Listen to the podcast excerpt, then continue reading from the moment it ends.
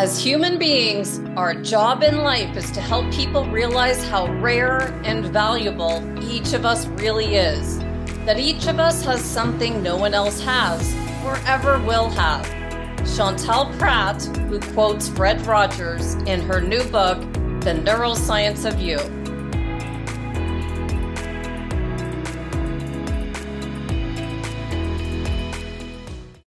Welcome back to the Neuroscience Meets Social and Emotional Learning podcast, where we bridge the gap between theory and practice with strategies, tools, and ideas we can all use immediately, applied to the most current brain research to heighten productivity in our schools, sports environments, and modern workplaces.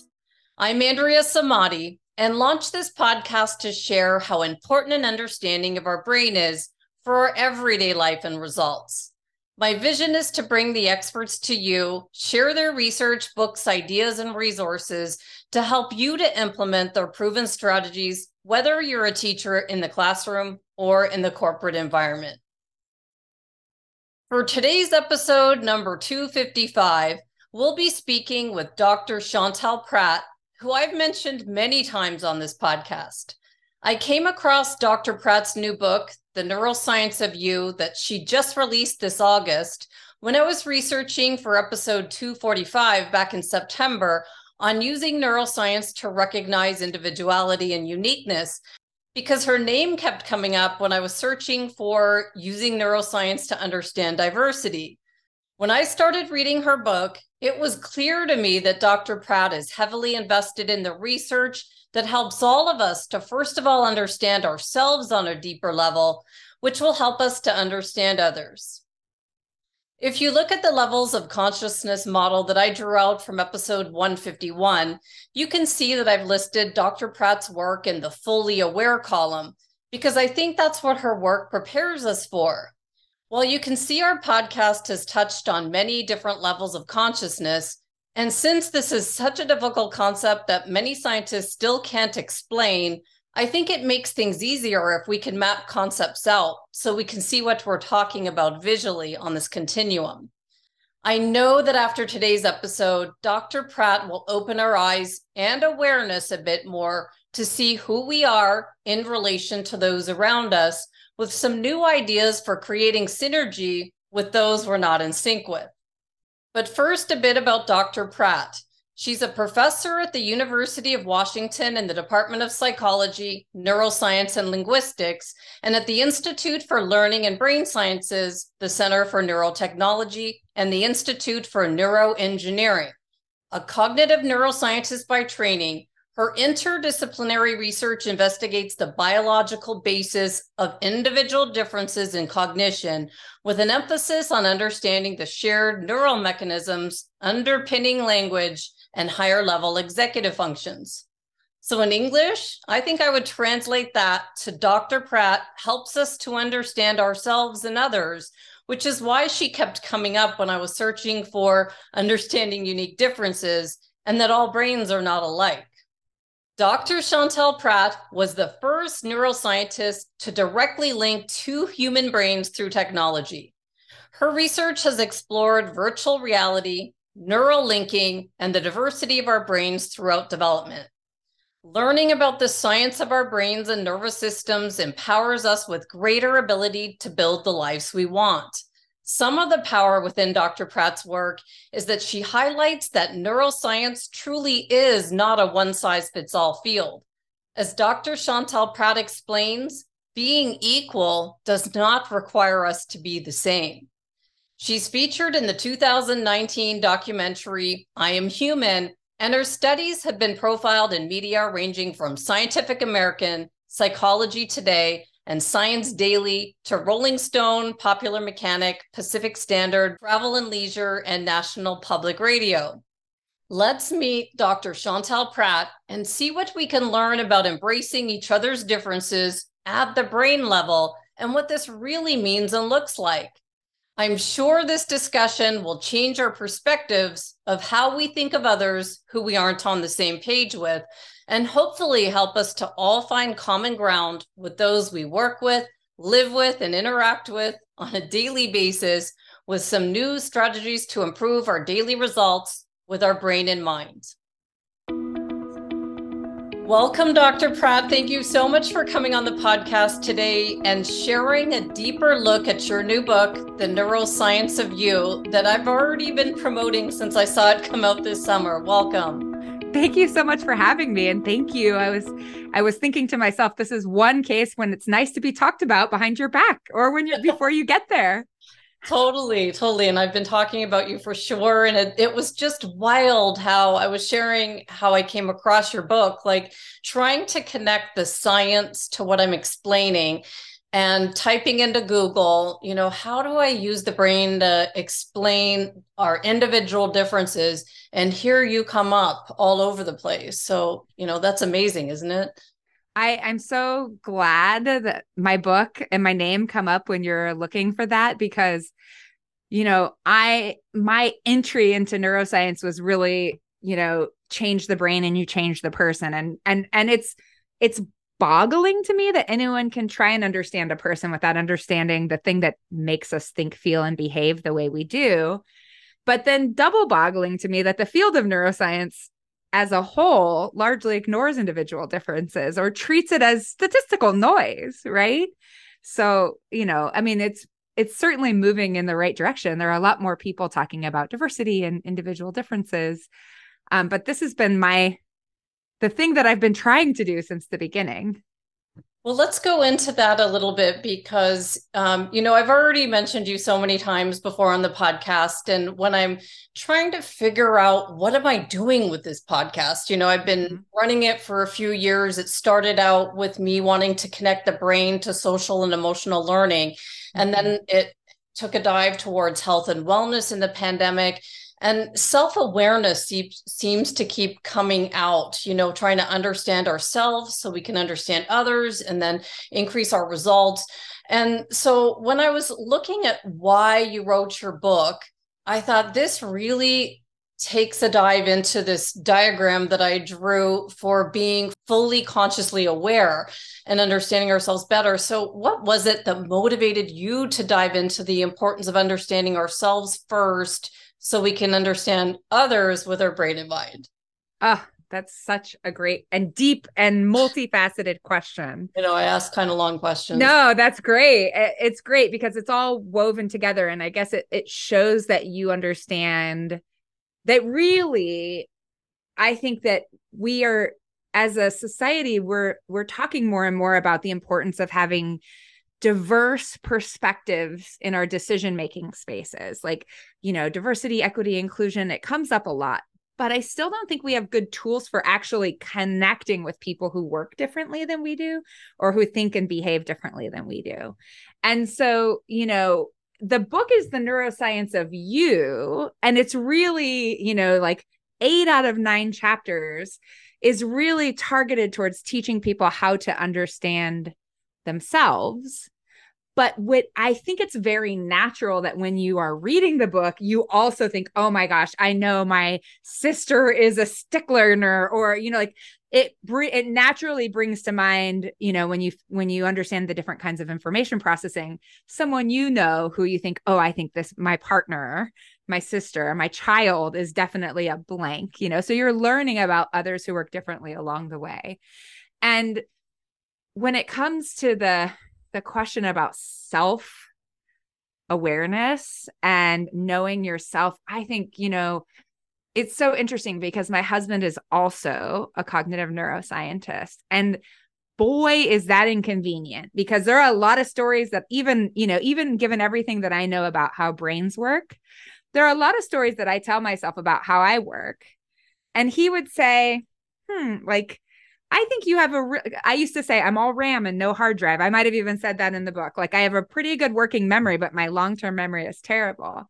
And he would say, Here are 19 things you remember really well. I think you're just not paying attention to these things that you, you know. So yeah. he has the tools that I have for understanding me, but he doesn't have all these internal storytelling biases that I that I have when I understand myself. So I think what when I get to the later chapters and I start talking about na- uh, focus and navigate, and I start talking about different ways of knowing, different levels of attending, even in lopsided in the beginning of the book when i start talking about the analytical brain and the part of our brain that tells us a story about why the sort of personal narrative that tells us a story about why we're doing what we're doing when it comes to what your brain how your brain can help you understand yourself i think one really important piece is that just understanding that we're not aware of all of the work our brain does to interpret the world,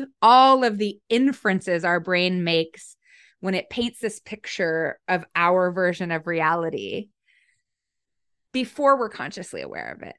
We're we're keenly aware of what we're consciously aware of and what we know, but there's a lot of things that shape our understanding and our behaviors that we're not consciously aware of.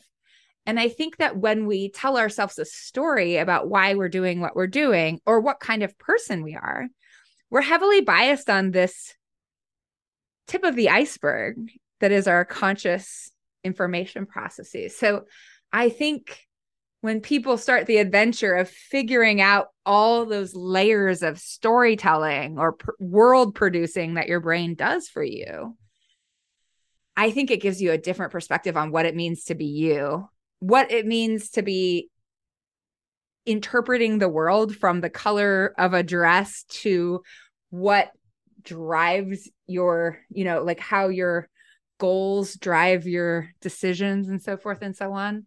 And I hope that by helping people to understand that storytelling process, they can get to a place where they're like, my version of the truth is not necessarily the truth. It's one version of the truth. Yeah, that's big. That's a big one because you ever get to a place with someone and you don't agree and you say it often, you know, being right isn't how do you say it? You say well, it. different doesn't mean necessarily better or worse. And and and yeah, and and I think that if we really want to understand people that work differently, I think that one of the things that really gets in the way is we're so invested in the ver- the version of reality that our brain creates for us is really convincing.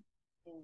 And when your first sort of I don't want to say line of defense, but when you're when you have a lot invested in being correct, it gets in the way of actually understanding someone else. Like I think a lot so many people talk to me about how do you change someone else's mind and why is that so hard? It's not hard. It depends on what. Some things are very easy to change someone's mind about. The things that are hard to change someone's mind about are the very things that we protect we protect because they're central to our identity. The kind of more important it is to to you, to your sense of self that you believe this thing the less open you are to taking in new information and to understanding someone else's perspective. So I really just wanted to say, like, man, if you know, let's go back to the dress that people couldn't agree if it was blue or black and white and gold. And how convincing is your eyeballs telling you this dress is white and gold when really your brain has decided it's in a shadow and done this, you know, manipulation for you? You know, that feels so viscerally real can we talk about the ways that different life experiences shape those inferential processes in brains and get to a place where you go, hmm, like rather than feeling really invested in your own perspective, can you get curious about someone who has a different perspective? Not that doesn't have to be doesn't necessarily mean you're wrong. It just means they have a different path and a different set of shortcuts that drove their brain to have that perspective. You know what's crazy, Dr. Prat? I actually did a lesson on that dress when that came out. I wrote a lesson for for kids and in, in high school kids to explain that, but I didn't have the neuroscience background, so I didn't know why do we some people see it um, two different ways. I I think you were on you were like you had your finger on the pulse, which you seem to have quite often in terms of what will be interesting to people, but you know, even for you know, I, I was at a conference with one of my graduate former graduate students and she was reading the book and she's a white and gold, I'm blue and black. And and even though she does understand the science the neuroscience, doesn't change the way that she sees it, right? So we're sitting in this room and she's pointing to the blue desktop on my laptop and she's like, This is blue. And yes, I agree. And she's pointing to the dress this is white. And I'm like, I see those as blue, like the same, you know, it's, yeah. and that's so even, and that goes back to this sense of self and knowing yourself because knowing how the dress works does not change the way you perceive the dress. Yeah. In a similar way, people can expect or should expect that knowing that different people perceive the world in different ways doesn't make you feel less correct or even necessarily it doesn't mean that you're going to magically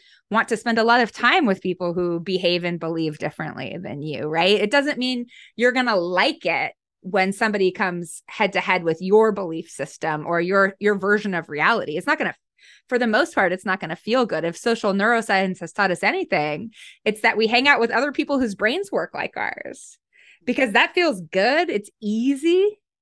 Um, but still, I think we are, uh, you know, we need some alignment on what we're saying our values are around diversity and at least having the tools to say okay it doesn't mean i'm going to choose to hang out with this person all the time or condone behaviors that are harmful to me. But I can get to a place where I'm curious about that person's perspective and in what they may have adapted to and what their brain might be like that makes them make stably different decisions than I do. Brilliant. Isn't that brilliant? Imagine the world and what it would be like if we could do that with every person everyone could accept instead of coming to that standstill and Yeah. And oh. yes, I mean, that would be, I mean, it's again, it's easier to say than to feel, right? But I hope that this, the beginning is like, maybe I'm not right. Maybe my version is one, and that doesn't mean you're wrong. It just means that your brain has created a version of the best version of reality it can based on your life experiences. Like your brain is driving you through the world in a way that it believes will maximize your success but you are the only person living your with your unique constellation of life experiences and so somebody else's brain is driving is doing the exact same thing it's driving them through the world in the way that it believes will maximize their life their success. Amazing. on their lived experiences. Yeah so when i saw dr anna Lembke's review of your book and she said it, it actually began with smart and funny which is not is not a usual and irreverent which i loved. That exactly. was the third word. Yeah. And it, that's not a usual combination uh, for books about the brain and then she said it's a must read for any budding neuroscientists out there, anyone else who wants to know how our brains work and why it matters. And this says so much about you, the whole big picture of all of it. And, uh, you know, with this topic, being able to understand how things could be difficult, dry, and confusing, I just wondered what would you say is important for us to all know, like Neuroscience 101, before we read your book, that was also reviewed as one of the best books on neuroscience for the layperson. So there's so much in there. I'm so I'm very very flattered and the first thing I want to say is like I am human and imposter syndrome is real for me too. And you know, several people have said the book is funny and I kind of I love that. it's like a, a one of my favorite compliments. But then I also think funny period or funny for a neuroscience book, right? Which is like a totally different bar. Right. And it speaks to the way our brains set up our expectations, ah, right? Like you pick yeah. up a, a, book about neuroscience, and then I think if it was a tiny bit funny, it would be a wonderful surprise, right? But I think the brain, in terms of like the tone and what's important to me and what I think you need to read before, those are kind of the questions that you're asking. Um, it was imp- i don't think the brain is boring at all i don't understand why there are so many boring books about the brain i suspect based on my worldview that sometimes people start writing books either for other academics you know other people who know this or they start writing books and up in front of them is like a, a desire to sound like you know what you're talking about mo- that that becomes more important than actually communicating does that make sense? At least that's my sort of bias. When I first started to learn, I picked some people uh, because it was hard to understand. And when it goes over your head, it goes over your head. There's no that you're like, not that person. So you yes. keep searching for who's it going to be that that's going to get this through to me. And right. And and to it. be honest, like I know a lot about the brain, but when I pick up a book like that, it shuts me down. I don't want to read it. I'm like, you're trying to impress somebody that's not me. I, you know, I don't like it. It doesn't feel good to me. And all I wanted to do was share my ideas with people. I feel pretty confident that I know what I'm talking about. I don't think I need to talk down to people. I wanted to find common ground. And not only you know i study individual differences so i think it's one of the things that i'm proud of is that whether i'm giving a metaphor that's about how a car works or about beyonce or you know or a game show like i'm looking for different ways of connecting with people. You know i'm not always talking about parenting because not everyone has parents. I'm not always talking about pets. I'm not always talking about cars. Like i want some common ground that a lot of different kinds of people can connect with. That was really important to me. Communicating the message. So when I set out to write the book, you know, Dr. Lembke also said it's like downloading a P- PhD in neuroscience in one sitting. And I had this I had these two goals. One was I want to write a book that is more accurate than these one size fits all books that on the shelf, right? Brains work like this. Uh, not all of them. Like almost never, right? Like very few things but I also wanted to write a book that was incredibly accessible. And those two goals kind of conflict. You know, it's hard to write a very detailed, very accurate, very specific book that people who don't have a background in neuroscience can understand. So that was really hard. Like I my ideals were up here and then when you kind of got the tool went about trying to do it, I realized, whoa, these two goals are kind of in conflict with each other, but I'm really proud. I mean, I'm thankful for my editing team and just like for my experience teaching intro psych and things like that, where it's like, where do we connect? What kinds of, you know, experiences do many people share that we can kind of scaffold on to get into the details of this? Um, so I think I did a medium good job at accomplishing those two goals. And and you asked about what do people need to know before reading my book? I would like to think nothing. And the um and that was another decision because many of the books that you'll like for people who are armchair neuroscientists and there are tons of them like my muse is my hairstylist katie who has like more experience with human psychology than anyone else i know right? Like she sits and talks to people all day long. She listens to tons of podcasts. She's like an armchair psychologist an armchair neuroscientist. So for people who who pick up lots of books on neuroscience, I feel like there's always this introduction chapter like, what is an EEG? Like, how do we record pictures of the brain structure? Like, the brain has, you know, two hemispheres and four lobes, and neurons work like this. And it's, if you've ever, like, on the one hand, you need those basics if you, people are going to get deeper. But on the other hand, if you've ever taken any biopsych or read another book, it's so boring and you just like flip through that part. And so, what I did or what I tried to do was introduce the concepts on an as needed basis. So if we're going to start talking about laterality and you know and lopsidedness, we're going to say, "Hey, the brain has two hemispheres. Put your fists together, put your knuckles together, put your thumbs facing you. That's what a brain looks like."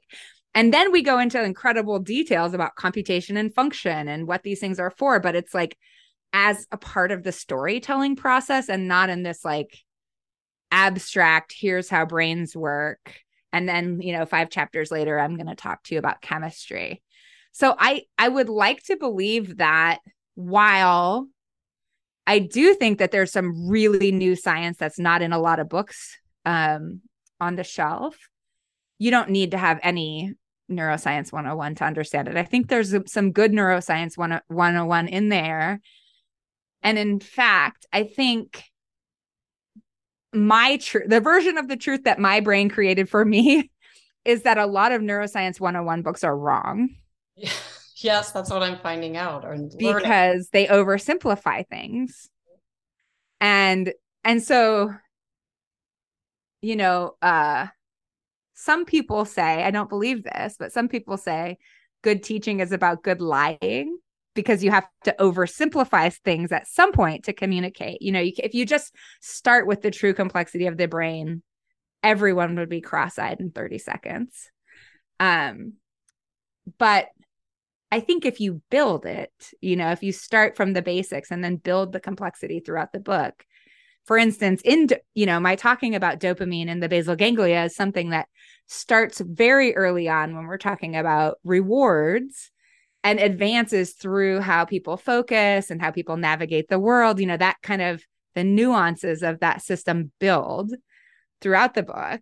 And at the end of it, you know, I'm talking about, you know, how people learn from reward and how people learn from disappointment and how different people learn from reward and disappointment and how expectation plays into that. And it's a much more sophisticated story about dopamine in the brain than many people who would read an intro textbook would get. I think one of my um, most humbling and rewarding experiences when I talked to uh, Dr. Joe Sirven on the radio. He's a neurologist and, you know, he's a medical doctor who deals with people who are having issues with their brains all the time. And he said, You know, I read your book and I realized that what I learned in med school is not correct. Amazing. And I thought, like, you're abs- you're probably right because most of the time we learn this one size fits all mm-hmm. thing to brains but how wonderful is it that you realize that you know? And i'm sure it kind of he sees patients all the time. People who see patients understand that the same kind of brain damage does not lead to the same deficits in all people or even people who are having the same symptoms might have really different brain damage. So you know it right? But you you have the life experience to know it but there's not often the education to understand it so I guess that's a terrible like answer to what neuroscience 101 you need. I don't I yeah, I don't have a favorite neuroscience 101 book. Well, what was amazing about it was that because I come from teaching, my background's in teaching. Mm-hmm. And you actually made me with your narrative put my hands together. I was actually it was an interactive experience. I don't know how many people share that with you that is you're walking through the book with with them that I was actually doing what you were telling me to do and bringing what you were saying to light and feeling what you were saying like how excited you were about understanding Phineas Gage and when the we've all heard that and you see the, the image of the the stake go through his brain and you're like yeah. oh that's horrible but then how it changes personality and that's where you were amazed you're like oh yeah that's really cool so you bring things to life which is not so easy to do from words. Thank you so much. And it, you know, it really occurs to me that you, as an experienced educator, uh, understand that that's that should be the goal, right?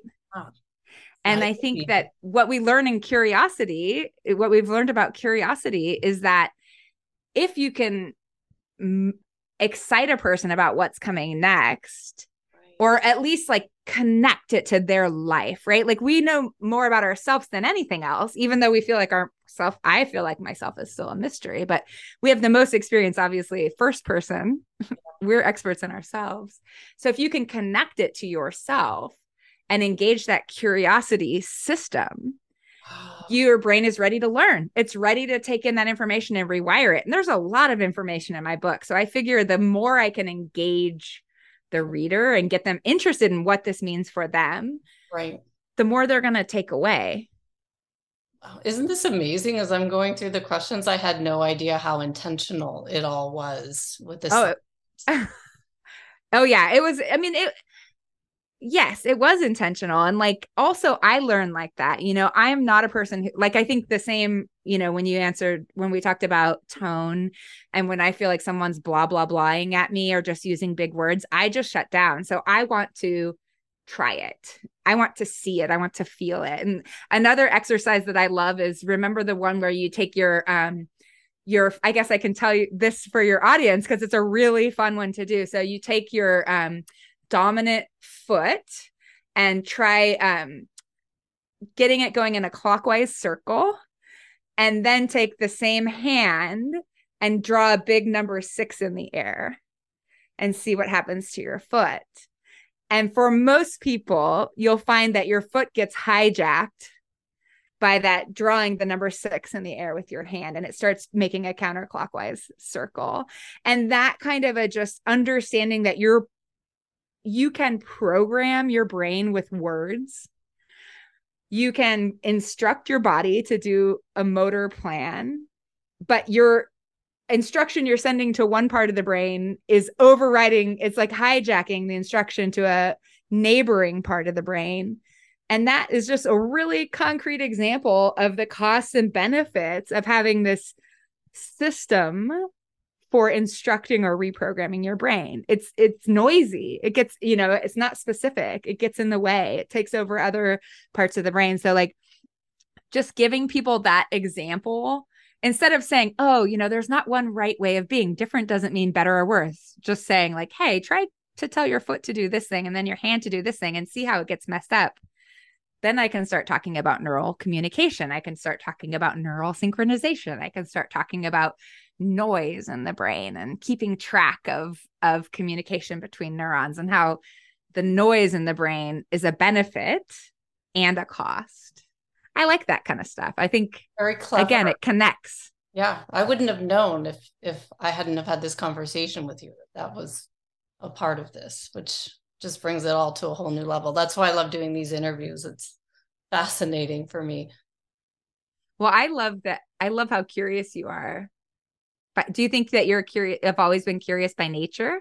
I think so and i think that's why i get so much out of doing this like you have no idea how how much i want to understand myself and others. I just want to understand and then help share what i'm learning. It's it just consumes me you know i want to find another book and then then i post it on instagram what i've learned and then Jay in england is reading it going this is brilliant and it's like sharing sharing a tip that we can all use to do something better. Isn't that i mean i think that the the power of human language and this instruction thing is that we can inherit this knowledge you know we can share this knowledge. We don't all have to ex- trial and error experience it for ourselves. We can build and every new piece of knowledge you take in it creates this knowledge map in your brain that shifts other things a little bit right? And it's it's fascinating to me. One of the coolest things that i learned you know we were also talking we were just talking about curiosity and dopamine and how like when you feel curious your brain is anticipating a reward. So it gives you this little like a feel good it gives you a feel good chemical that drives you to seek out this information. But that feel good chemical also positions your brain to rewire and learn. So one of the things that i thought was so cool is I mean, this obviously resonates with me. I spent my life just knowing for trying to find new things and learn more for the sake of learning more. Is that our brains treat information rewards, uh, they value information rewards in exactly the same fundamental systems that they value food when they're hungry.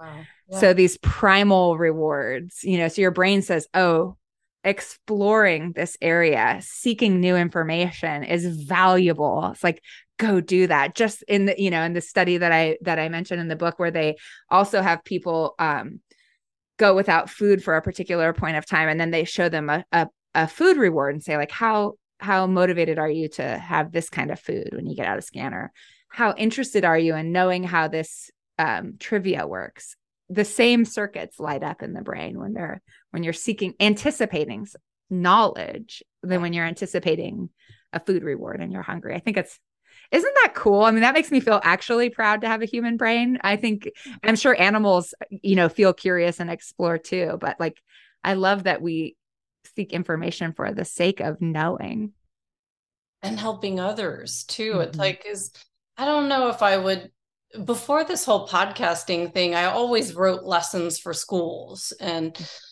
but that's a smaller audience. When it started to go into like 168 countries, it, there's this much bigger reward and this drive to when, when you say that I researched you well, it's because I know the people that are listening. I want to do a good job for those that are listening. I want to put the, my due diligence in. I don't want to just do anything half effort you know? Yeah that's wonderful. And and of course they can't you're like the conduit right? You're kind of like a collective yeah. through these podcasts through your experiences through you know identifying what your listeners like you have a it's you know we talk i know you're going to ask me about theory of mind but you have like a theory of mind of your the people who are listening. You have some kind of a general idea of what they will be curious about, what they want to know. And that's cool. Oh, this is this is wild. Well, can we go to theory of mind? Theory of mind, it came up in the very early stage of the podcast for me when I interviewed Dr. John Medina from Brain Rules. Mm-hmm. And he started talking He's about also it. is he still at UW? He was at some point. I think he might oh, be here yeah, in Seattle. I forget. You know, it would make sense. I know that we were in the same time zone from from our email correspondence, but I forget where he was. But um, what what is it that's happening to us when our brain is first of all not understanding somebody else and then how can we use this thing theory of mind to mm-hmm. see the mind in someone else to help us to you know maybe per, like you said it predicts the way a team will perform mm-hmm. how, how is this all working well i i think you know, I study cognitive neuroscience and social neuroscience is a little far afield from me, but I want to tell you the best it, how much I understand it to the best of my knowledge. I think people use the word theory of mind to mean many different things, right? Essentially, what you're saying is I have an idea of this invisible thing that's driving another person's behavior right? So I think that there's a lot like it could be how that person feels. It can mean like what this person sometimes people are studying theory of mind they're really looking at like perspective in children. Like do they understand that when I close my they close their eyes I can still see them like very lower level or you know they see the back of you know this cup in front of me. I see the front. Do they understand that they, they have a different worldview? Do they understand what the person feels? Do they understand that we don't share all of the same knowledge? I mean, there's a lot that goes in there. And there are at least two ways that we go about understanding others and i think that's really important the the two mechanisms or methods that our brains will try to understand others and the first is our more instinctual way of understanding others it's the thing that infants are born with and not only human infants, but many, I think probably all social primates are born with this mirror neuron system that allows us to learn by viewing others. And and we first learned about this accidentally in a lab that was studying monkeys and motor programming. They had, you know, some electrodes they were recording from the monkey brain and trying to get the monkey to initiate a particular grasp. And accidentally the experimenter made a motion that was similar to what they were getting ready to record in the monkey and the monkey's brain starts firing. The parts of the brain that controlled motion that exact motion would fire when an, they watch someone else make that motion. So we use this a lot in language when we're listening to speech sounds. The parts of our brain that would control our articulators our tongue and mouth if we were making that sound they also activate. And we get this kind of symmetry between what we're observing and the way our brain would would cause that thing to happen in our body. These are our mirror neuron systems. There's been a lot of work suggesting, I think this is still an open question, but there's been a lot of work investigating the role of the mirror neurons in empathy or feeling with. And the reason I think this is still an open question is that I think empathy is a big space to actually feel what somebody else feels. And I think a lot of the research on empathy looks at watching someone else experience pain and feeling like physical pain, right? So that seems more tied to this motor system than maybe something like watching someone feel disappointment or jealousy, you know? So I think it's an interesting um, area but this idea that you see someone experiencing pain and you feel pain, right? This is the same mirror neuron system. So I think it's a powerful way of connecting. It's an early and automatic way, early developing and and effortless, relatively effortless way of understanding another mind. I think the problem is that if you are in front of someone whose brain works fundamentally different than yours, and your brain is kind of simulating the situations in which you would behave that way but it's not what's causing that person to behave that way. I think there get you get misalignment. And that's where you think wow this person makes terrible decisions. Like what were they thinking? Or you know that person is rude or whatever happens. This misalignment because when your brain is modeling what it would the conditions in which it would be doing that it's just different. It's a brain that works differently. And I think this is why social neuroscience keeps telling us you can predict who how likely somebody is going to be friends with another person based on how similar their brains work.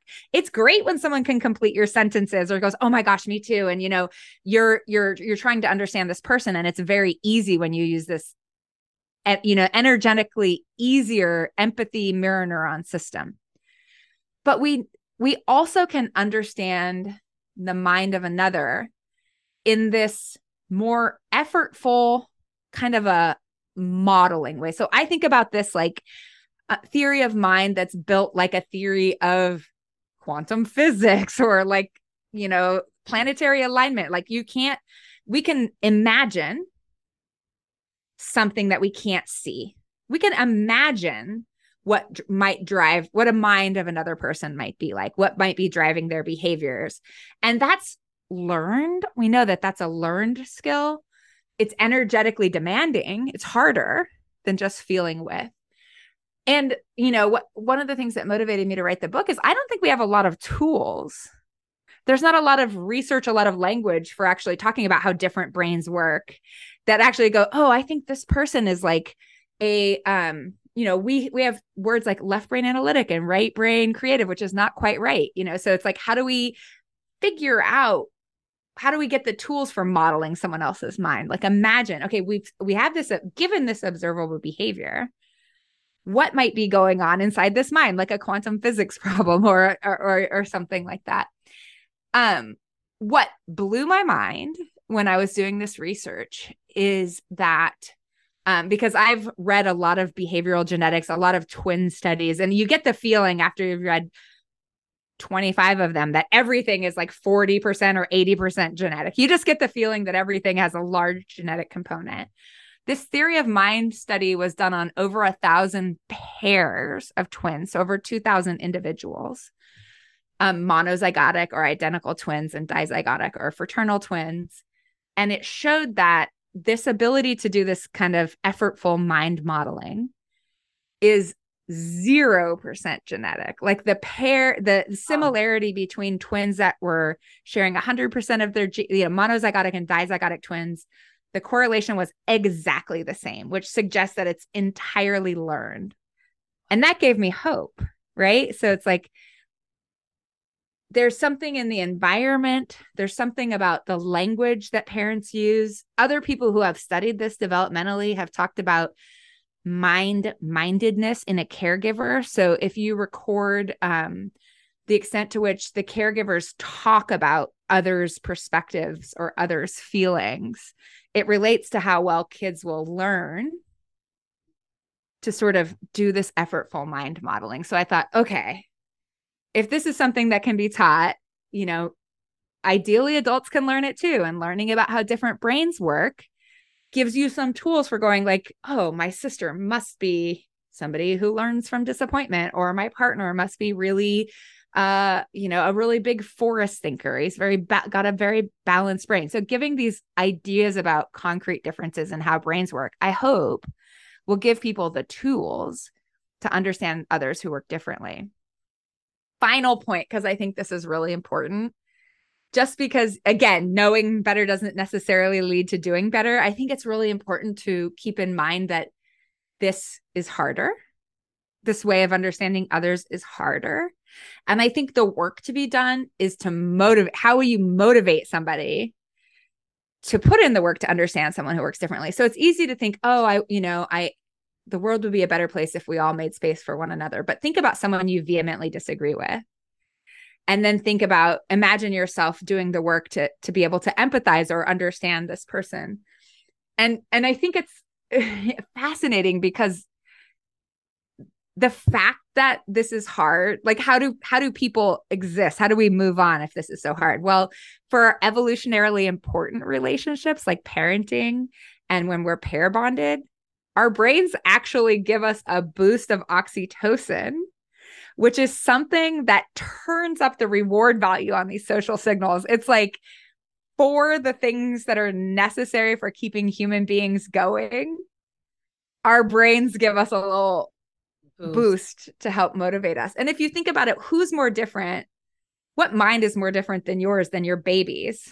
like it's just blooming, buzzing confusion, you know, and you're trying to figure this thing out and it's making your life incredibly difficult. But you're like, oh, I have oxytocin on board. That actually amplifies the social signals between, and the baby gets it too. It's like there are a bunch of giants around. Which one is going to take care of me? You know, this, this hormone and this neurochemical amplifies the reward value of social signals for these close relationships, but we're going to have to do the work to be curious about others, to self motivate. Otherwise, you know, if you just think, oh, now I know this and now I'm going to be like the best teammate ever, you might be surprised, right? Because it's not, it doesn't necessarily feel good. Mm-hmm. It just took me back when when I was reading about it in your book, and then going back to when I first heard um, Dr. Medina talking about it, and then I took a stab at trying to explain it myself. And I just remembered my mom back in the, the the late 90s, there were these really bad murders in Toronto. And I said, you know, mom, how do you know if someone's a murderer? Because they when they caught these two, they didn't look bad. And mm-hmm. she looked at me and she's like, Didn't you look in their eyes? And then she started doing work in reading the mind in their eyes. And i know that's mm-hmm. how sasha Baron-Cohen's test is to try to isolate someone's eyes which also takes work. And and through your website i saw the test. You can take the test and see how well you do at reading other people's emotions. Um just in that little so this is something that's totally wild to me right? It's like our minds are invisible to others right? And so what are the observable cues? You know you have like overt like big behaviors. You have you know eye expression face expression.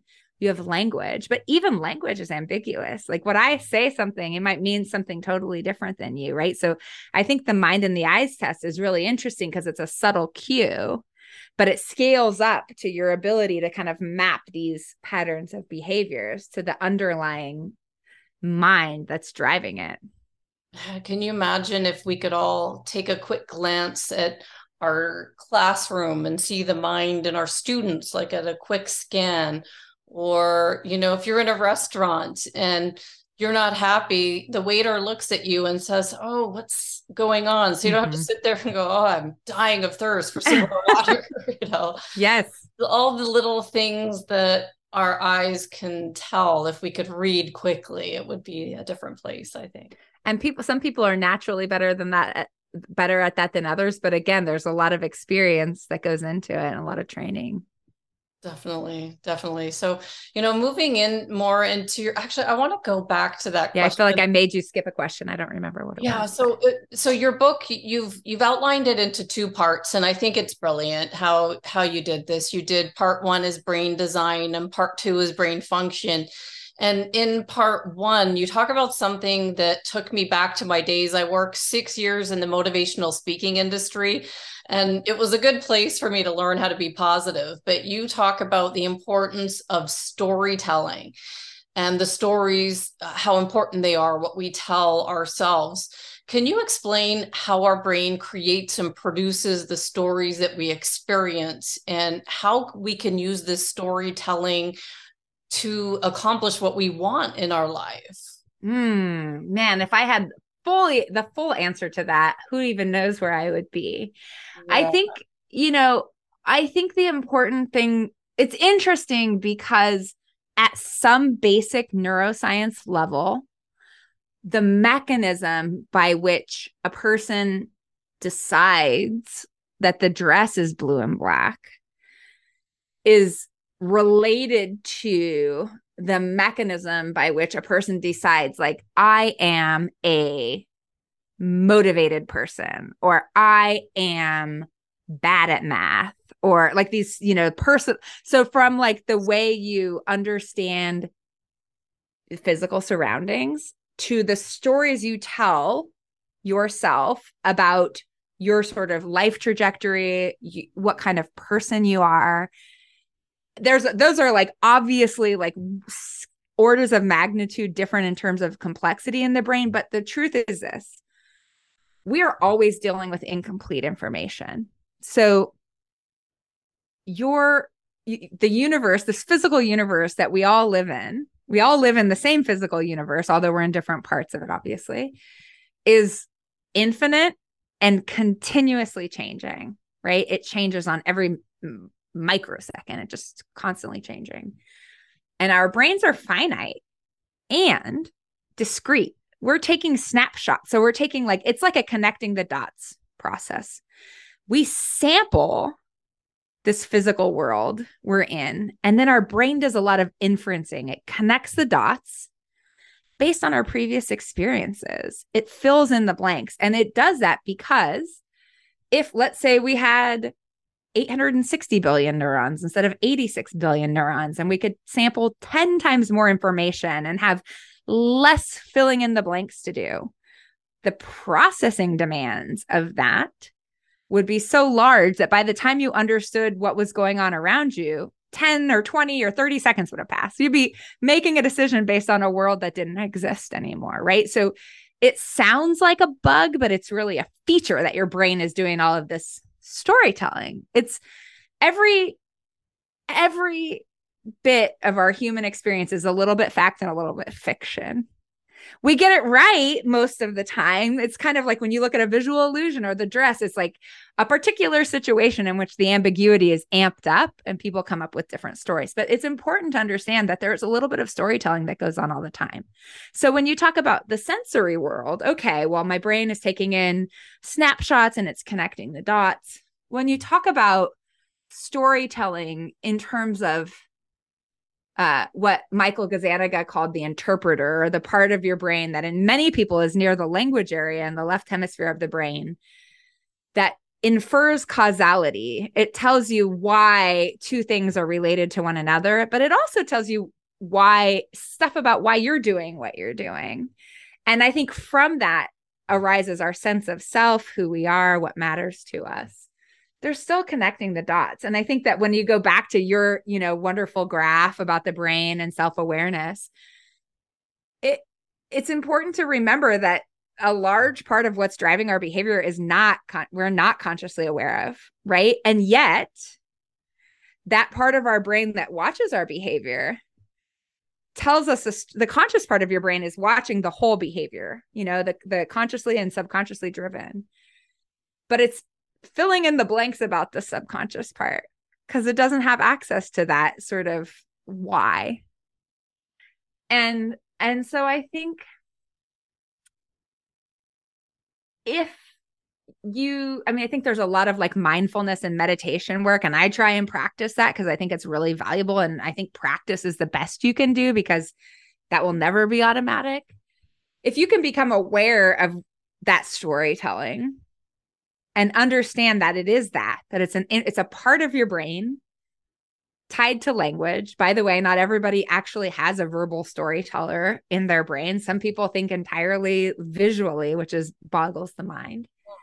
But if you can catch that like i'm editorializing my life my actions myself but this is actually one tiny part of my brain that's making an inference about all of these behaviors if you can catch that and say, okay, this is one version of this story. What's another story I could tell myself? I think it's important because the story we tell ourselves drives our attention you know you you notice things just like i was started this on a very boring note saying that i i believe that i have a bad memory a bad long-term memory and a good uh like sort of pro- working memory processing processor if I tell myself that story, then I notice all of the things that are consistent with that story.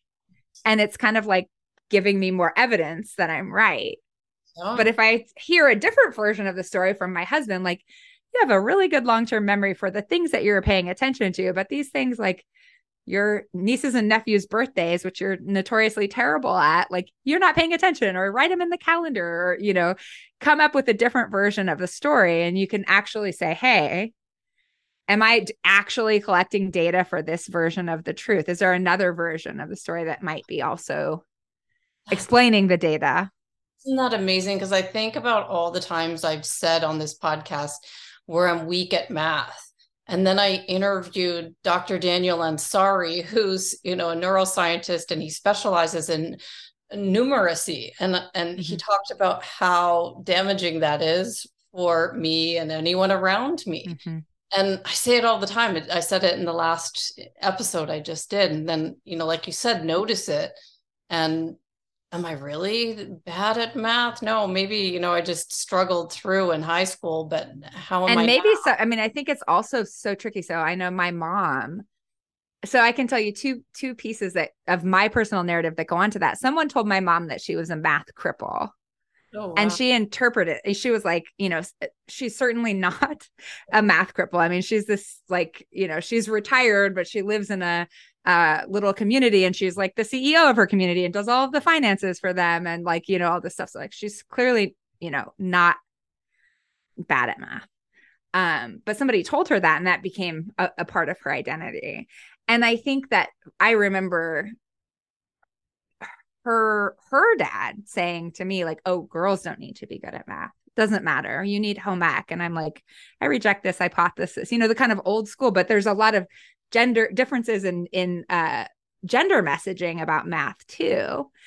And and that's interesting because there is this kind of Matthew effect where the rich get richer and the poor get poorer. And if something becomes hard for you and then you don't have the right motivation you know if some, like oh this is hard i don't have a good teacher i don't have a good way in and then it becomes like harder math can be incremental you miss something and then you just tell yourself like a limiting belief like i'm not good at math.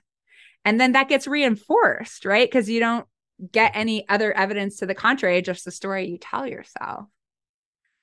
So and it you know math is not a single thing too. There are so many different ways that math can look you know numerosity you know is something that babies can do really well and you're probably not bad at math but isn't it interesting that we like me and my memory thing yeah and the stories we tell ourselves and how they impact our results mm-hmm. but i do think that you can i mean i'm also a person who's constantly trying to placebo myself into good things and it doesn't really work. It's like there's only so much hijacking of the brain you can do based on what you know. I'm like, oh, I, you know, I, I, I feel, you know, like if I think I'm, I haven't knock on wood been mm. ill in a long time, but you know, if I feel myself getting sick, I'll be like, I'm, I, the sunshine and vitamin C and water, it's just definitely going to heal me. And like, I'm, if I believe it, it will work, but it doesn't. But I think that when it comes to the stories you tell yourself, just actually saying, and this goes back to like changing minds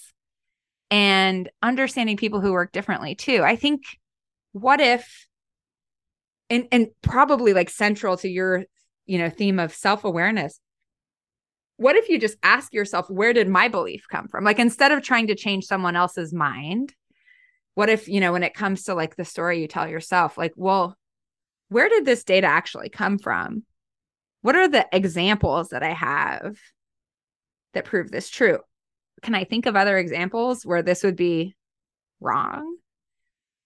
Or who told, where did this message come from? Did it come from lived experience or did somebody else, you know? Because I think also, like, a lot of times we inherit some thing in the water, in the media we consume, and we don't know where it came from. And it just becomes a part of our knowledge set so i think you know one of the things we can do when we're exploring the self is like where did this belief come from where did the data come from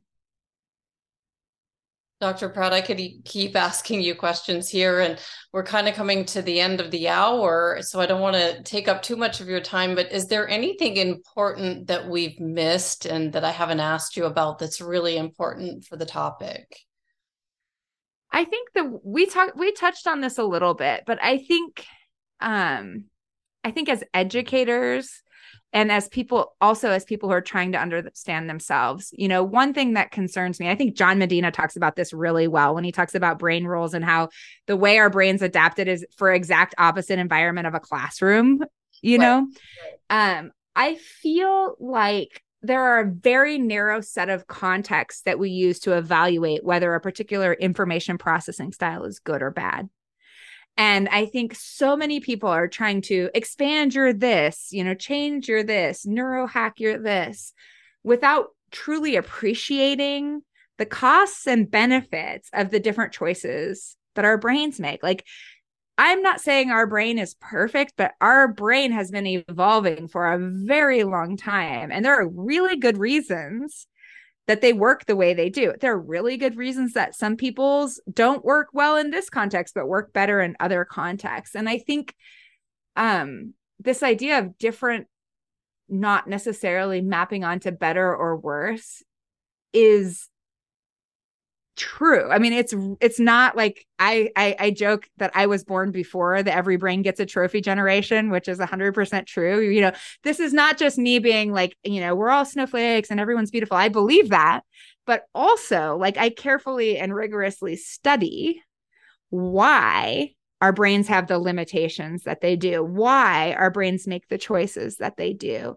And in the book, I try and go into real detail about if your brain works like this, you might think this is fantastic because it's associated with like greater life satisfaction, but also it's a greater risk for addiction, you know, things like this because like like dopamine and extroverts and the siren call of good things, you know, focus, being organically focused versus goal driven. Like I think it's I hope that when people learn about these different brain designs, that you might start to go, oh man, I always thought this was a weakness, but my brain that struggles in this context has this benefit associated with it. And you've got so many different tests as well in the book to bring all of this to light. Right. Right. I, you know, obviously and unfortunately, I can't bring every person who buys the book into the lab, but how is it going to be the neuroscience of you if I can't tell you something about how your brain works? So that was, you know, a big driving factor is let's talk about the things that we can get some traction on by measuring your behaviors, by asking, you know, having you solve a puzzle or asking you, you know, how you, which eye is dominant, which hand is dominant, these kinds of things, you know, personality characteristics and linking those back to ways that people's brain works. So, hopefully, hopefully, hopefully, you have enjoyed and learned as much about your brain when you read the book as I did about mine when I wrote it. That's yeah, that's why I went crazy on social media, just posting about it and then thinking how it connects to everything and how it could help us understand other people, especially when you're not on the same page because that's what Dr. Ginger Campbell said when I interviewed her. Mm-hmm. She said, you know, in all these podcasts that I've done, and she's like in the podcast Hall of Fame this year, that's and an MD, like she's just done so much in this field. And she said, the thing that I learned that stuck out the most is, you know, when we're not on the same page as someone else, that's our perception at work, and we've got to understand that. Mm-hmm. That's what your whole book is about. That's so that's exactly right. And that's exactly right. We're not all on the same page. We're not all the same. Like we we know this and and variety is the spice of life. There's a reason that our brains, our social brains don't all work the same. If we had a a team of eight of us that worked exactly the same, it would just be like having a bigger mouth to feed.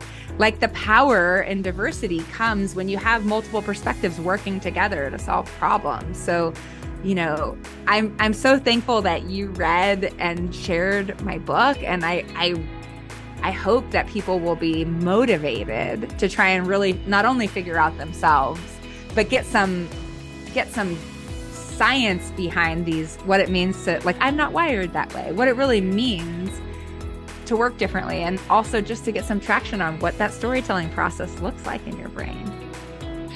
Well, for people who want to buy the book, they can go to your website, Chantel, C H A N T E L, Prat, P R A T dot com. And they can get it there as well as see all the wonderful research that you've done. They can take the test. I took it through your website and see, you know, how do you fare with theory of mind. And I want to thank you so much for your time today, for coming on the podcast and sharing this deep and thorough research that you've been doing over the years and making it fun and entertaining for us to digest so that we can use it in our life for our results. Thank you so much. Thank you so much for having me and for your thought provoking questions. Awesome. Have a wonderful day. Thanks, you too. Bye bye. Some final thoughts. I had no idea while writing these questions for Dr. Prat that I would learn so much about myself. She really did have it right. Her book is called The Neuroscience of You for a reason. And I hope as you read the book that you learn something about yourself that helps you to understand yourself and then others. I also highly recommend going to Dr. Prat's website and taking the Reading the Mind and the Eyes test. I did talk about this on episode 36, but see how you do and see if you can take what you've learned here or when you've ever said, I'm not wired that way, to understand exactly what that means for you and your brain. And I'll see you next time.